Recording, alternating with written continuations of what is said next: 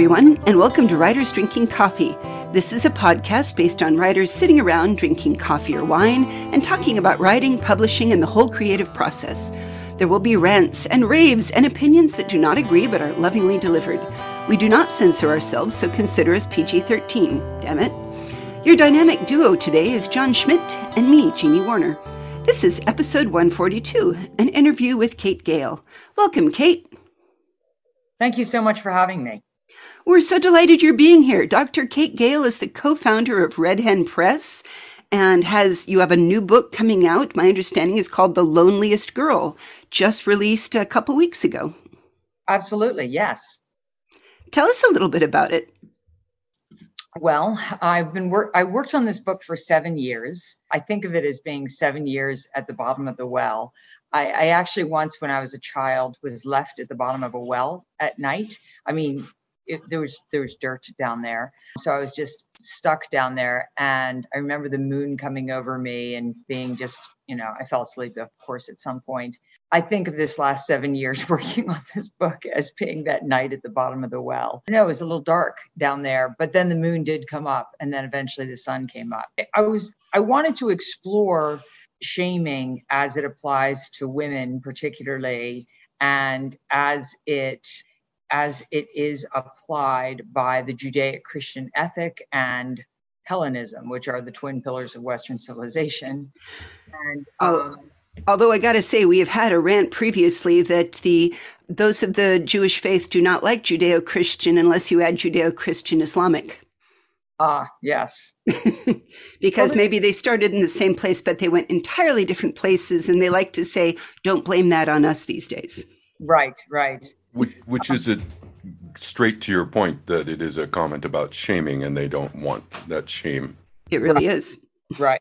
But both the Bible and Greek myths are hard on women. And there's a lot of shame to be had for women. Um, sex is women's fault. Being fat is women's fault. Whatever goes wrong seems to be women's fault. If you're poor, you made bad life choices, you know. Exactly. Whereas and if you're rich, it's hard work naturally. Exactly. That's what Elon Musk says. He's worked very hard.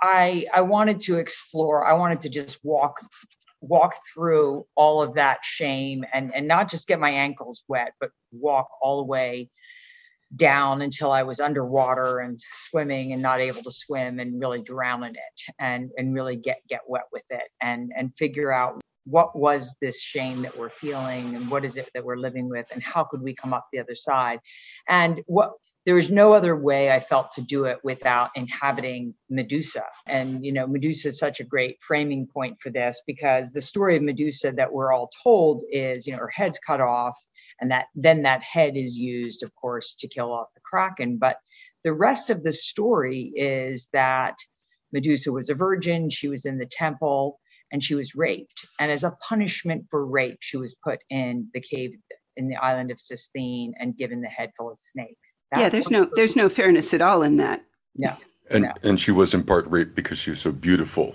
it is a punishment because of her beauty as i heard the, the myth i let I let Medusa have a lot of different endings. I let her rewrite her own ending and she she got she got a lot of different choices in my book.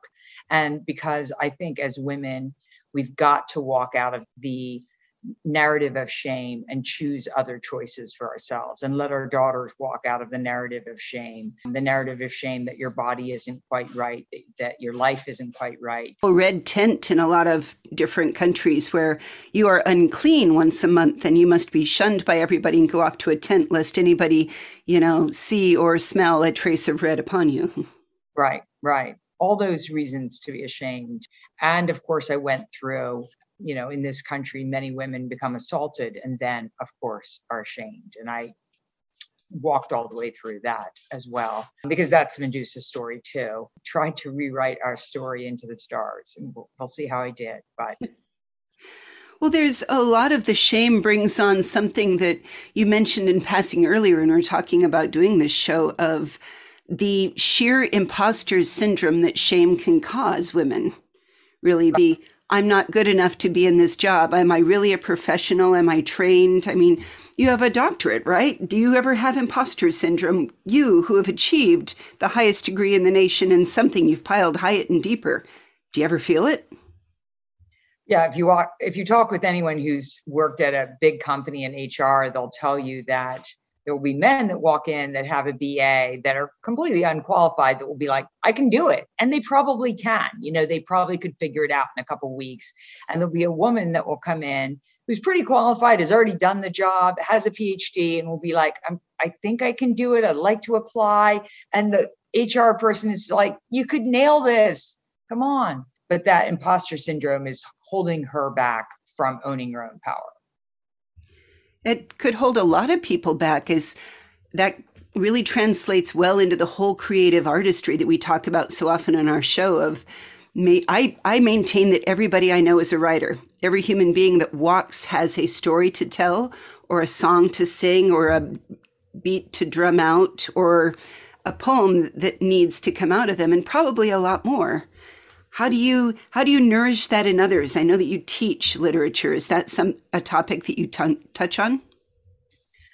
Yeah, I do. I I teach I teach graduate students and I, I always have, you know, a few people I'm mentoring. I would say though that when it comes to my work as an editor, I don't just try to be everybody's literary champion previous to the time that I started this book, I did try to do that, but I don't. I, I work with my students, I work with the writers I'm working with, but I think that you have to you, try, you have to try to do what you're doing well. I think there's a tendency if you are editor to just try to build literary connections for people all over the place and I think that sometimes that doesn't work out for you as the editor. So I, I what I try to do well, I try to do what I can do well, which is edit and teach and not get too crazy, you know, because I think that you can overdo it.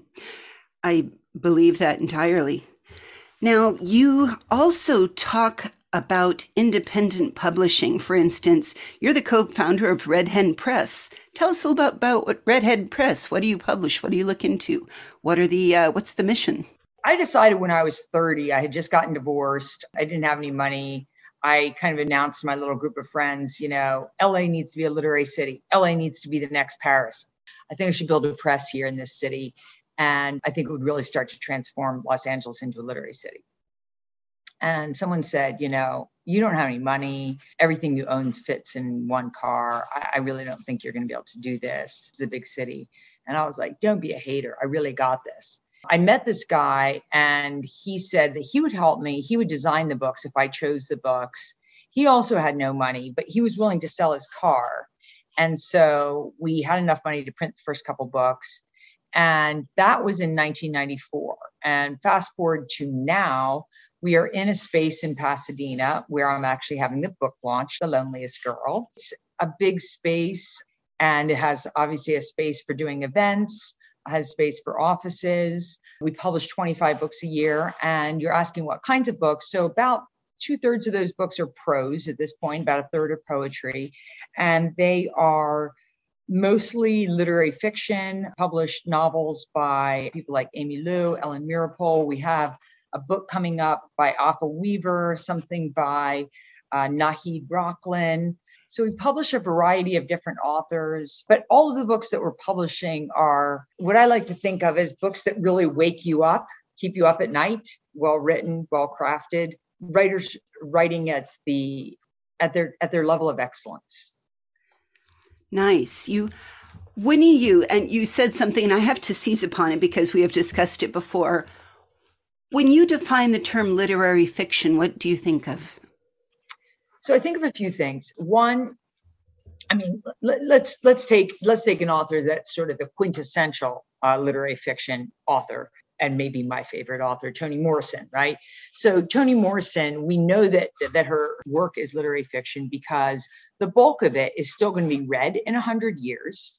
Her stories have layers and layers of meaning, and so in other words, like Kafka's Metamorphosis, they there isn't just the surface story, there's layers of story beneath that story. so to me, that's the difference between a fun read that you have on the airplane that you know when the book goes out of print, it will just simply disappear because there's nothing that important going on in it. And a book like, you know, uh, you know, an, an author that's that's writing about something that that that's about what I consider to be truly important issues or or ideas. Does that ever transport into different genres? Uh, you mean as in poetry, nonfiction, fiction? Oh no, I actually mean in fiction as can a something that is science fiction also be literary? Can a fantasy book like The Lord of the Rings can that be considered the Fionavar Tapestry? Are any of those in the category of if they stick with somebody forever that kind of fits like under the definition? So interestingly, Lord of the Rings was besides the fact that that Led Zeppelin was uh, the the guys that that were in Led Zeppelin were were obsessed with it, and and a lot of people were obsessed with it before Peter Jackson was. It wasn't really considered literature, I don't think. As someone you know with a PhD in literature and and as someone who studied enough science fiction and fantasy, I really think that the turning point for for books like Lord of the Rings and sci-fi fantasy was Ursula Le Guin. Ursula Le Guin's Left Hand of Darkness, and and Ray Bradbury to a certain extent. Something Wicked This Way Comes had come out, and and the Martian Chronicles, but Ursula Le Guin, I feel like, was the turning point. And then fantasy and science fiction started being taught in universities. And I mean, when you know, when I was studying my PhD, I read Left Hand of Darkness again. I mean, I've, i had read it, but Philip K. Dick is taught in universities now. I mean, Philip K. Dick is is complete classic. So I would agree with you on Lord of the Rings at this point. I, I mean, there's no doubt that that's a classic, and that that many other books are built on that, as as well as George MacDonald in, in my book. But I think that I, I do think that in terms of what broke the ice, I I put a lot of credit with with with, uh, with Ursula Le Guin who's of course her father was an anthropologist. She she understood how to put layers of meaning in in a book. And and obviously so had other authors before her but it's just that she she turned that corner for for literature i think I love that you brought up uh, Led Zeppelin and their their dedication to. I think the Four Symbols album is is all things about Lord of the Rings, but that brings up one of my favorite topics that you had mentioned a love as well of the art song. I mean, I am a child who grew up in the 70s and 80s, and I watched whole Rush's 2112 album being a whole story, almost an opera. And then you had Tommy. You have art song has become just as much developed as you get musicals, which Laura Franco's talked about earlier, and art songs and and all of the pieces that is these are the pieces to opera and I saw that you had written, you had been a librettist for a couple. Tell us about how you view the art song as being a gateway to opera.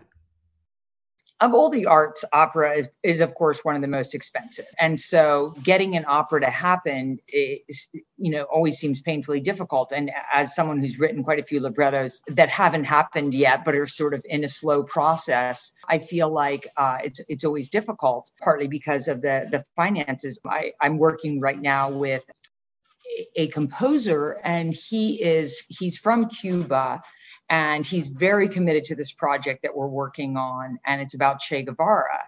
And it tells both stories both sides of Che Guevara's life. And this this guy is an amazing composer and I really want to get this produced. And you'd think especially right now that we would just like boom we'd be getting this thing done. But it's just it's expensive. Somebody somebody has to commit to raising like a couple million dollars for this to happen right? But in the meantime, he's getting little pieces of it produced. And those pieces, it, first of all, can stand alone, but also might lead to the whole opera being produced, which is what happened with Rio de Sangre. There was pieces of Rio de Sangre that have been produced and, and sung at the LA Master Chorale, and that's what led to the whole opera being done. And with the Loneliest Girl, one of this one of the poems was set to music by Mark Abel and sung by Hila Plitmann and is available on YouTube. And that art song, I think, gets more carries more weight than than most other parts of this book have so far. And it's just interesting to me because like I had some of the poems published, I had done readings, but the intersection between poetry and music is really exquisite and obviously has been for millennia. And so I, I think it's interesting that it's coming back. And I think part of it is that people love hearing poetry sung. And and also though it's just a much easier kind of a, an art form to put on. You know, if you if you have a composer that falls in love with the poetry, you know, you can come up with something very exquisite and then put it on pretty pretty uh, inexpensively. I would say if you were naming, if you asked me to name one of my favorite art experiences. And you know beethoven's ninth and you know I, I, was naming a lot of different books and theater experiences and just had to just think and think and think. Morten Lauridsen's sure on this shining night would be in my top five. I've heard him play the piano and ha- heard someone sing that sure on this shining night.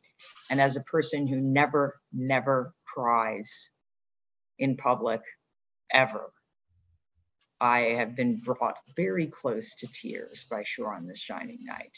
Mm. It's it's amazing. It's just amazing. And it's it's simply this this crazy poem, but something about it set to song, set to music, tears your heart out. I had an appreciation similarly for I, I never was a big rap music fan.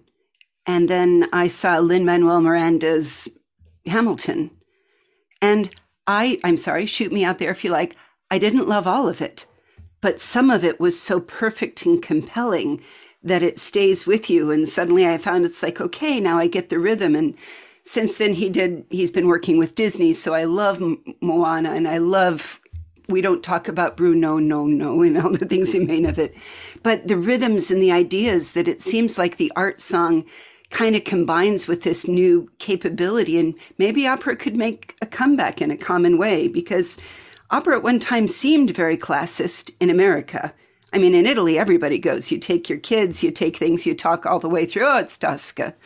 But in America, it has a perception of being a purview of very rich people as opposed to how it can be approachable for anybody.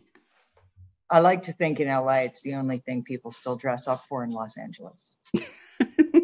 I like to think people are still dressing up. I get sad here in San Jose that uh, girls dress up, but boys wear jeans and hoodies. Sorry, boys.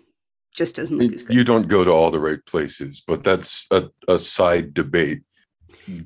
Let's go back to art song and art. And I'd like you to discuss there are a number of ways to look at for want of a better term, the permission of the creative space, where if you are, frankly, an older white guy with a Ivy League degree, you have full permission to do whatever you want. And you talked about looking not at race or gender exclusively, but looking at class distinctions. Could you expand on that here? Yeah, so I think about this a lot when I'm thinking about writing, when I think about who works in publishing, class comes to me a lot. And maybe that's because I've got none. when I was a college student, I lived in and out of my car. I have been homeless. I'm not homeless now, though. I'm very pleased to say I live in a house. But my first thing, when I first moved to California to go to graduate school, I drove, I, I drove across from Arizona. And I went to Santa Monica and looked at the beach and um, wasn't, there weren't 150,000 homeless people in California then. Maybe there were only 100. Um, you live in San Jose, so you know. But I remember seeing all those homeless people and thinking, if I end up homeless, I can, I'll live here, right here on the beach. I hadn't been homeless for a little while, but I had certainly slept in my car plenty um, by that time. Whenever, uh, you know, like I was meeting with someone for drinks uh, a few weeks ago, and she said very airily, I could live anywhere in the world. And I thought immediately, no one says that unless they're rich.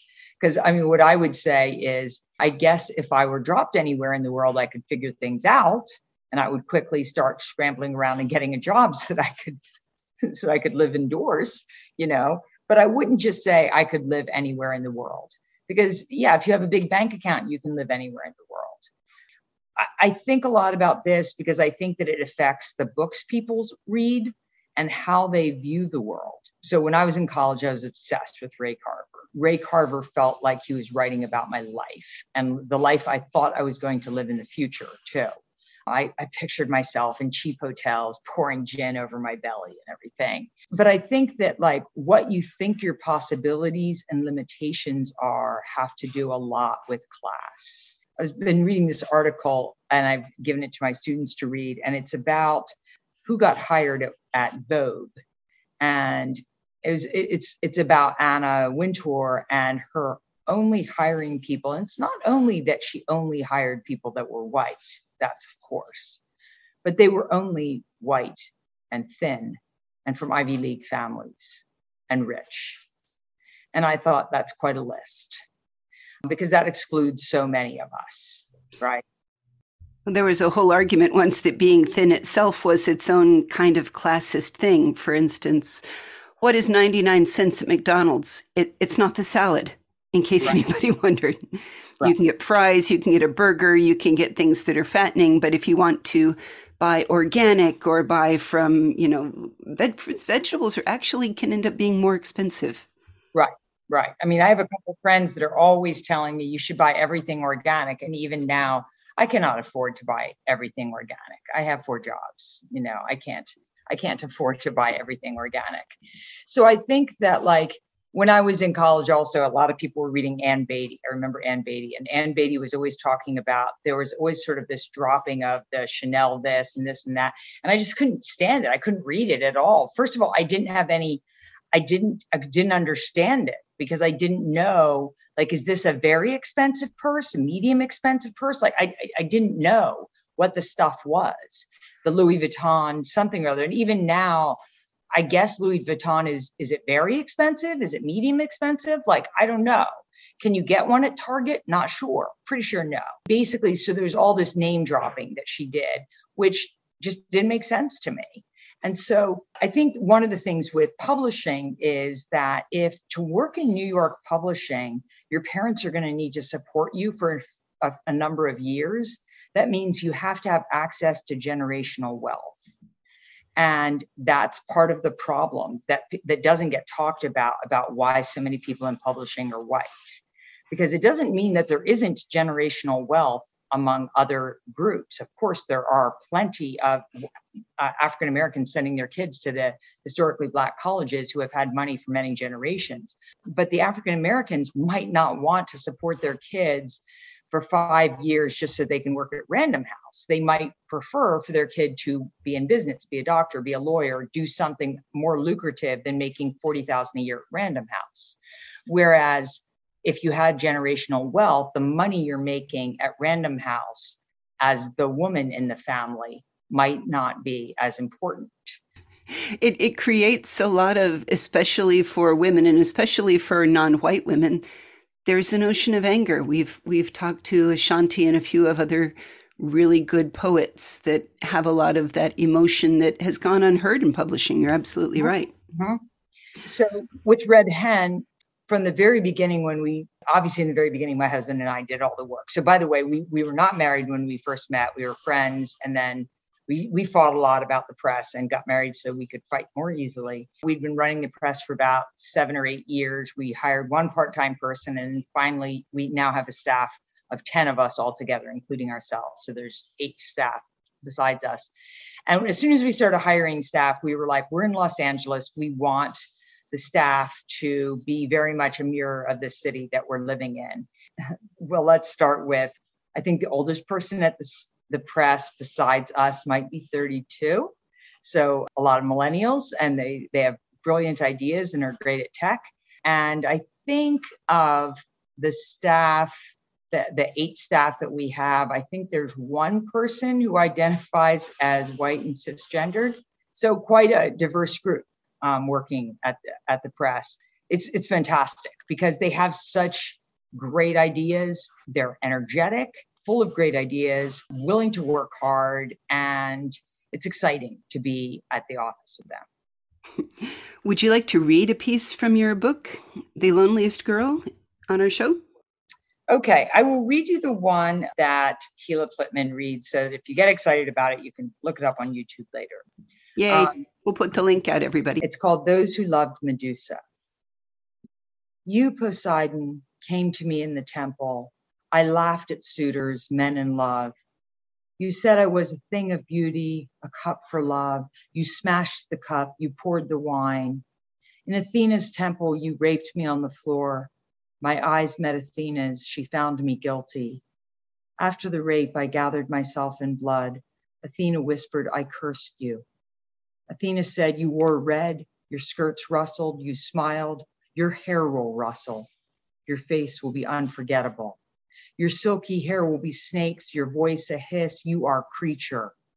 Carry this story forward. Rape is the fault of the victim. Carry this story forward. The female turns the key, opens the door. You raped me in the temple. I am that thing. Hold my head aloft. Laugh for generations. Don't stop laughing until Medusa is synonymous with death. Turn me into that thing you fear. Make me monster. Make me creature you fear in the dark. You fear the thing in the dark, wet, ripe, swollen, waiting for pleasure, that thing demanding, fear the woman with her own snakes. Men kept visiting me in the cave on the island of Cisthene. Men kept visiting the cave. It isn't true they all died. Imagine the men who entered the cave, found love in the dark. Imagine the men who braved the forest, found my lips. Imagine the men who found my lips. I love it. That's wonderful. And that is out right now as of February 15th, 2022, correct? Yes.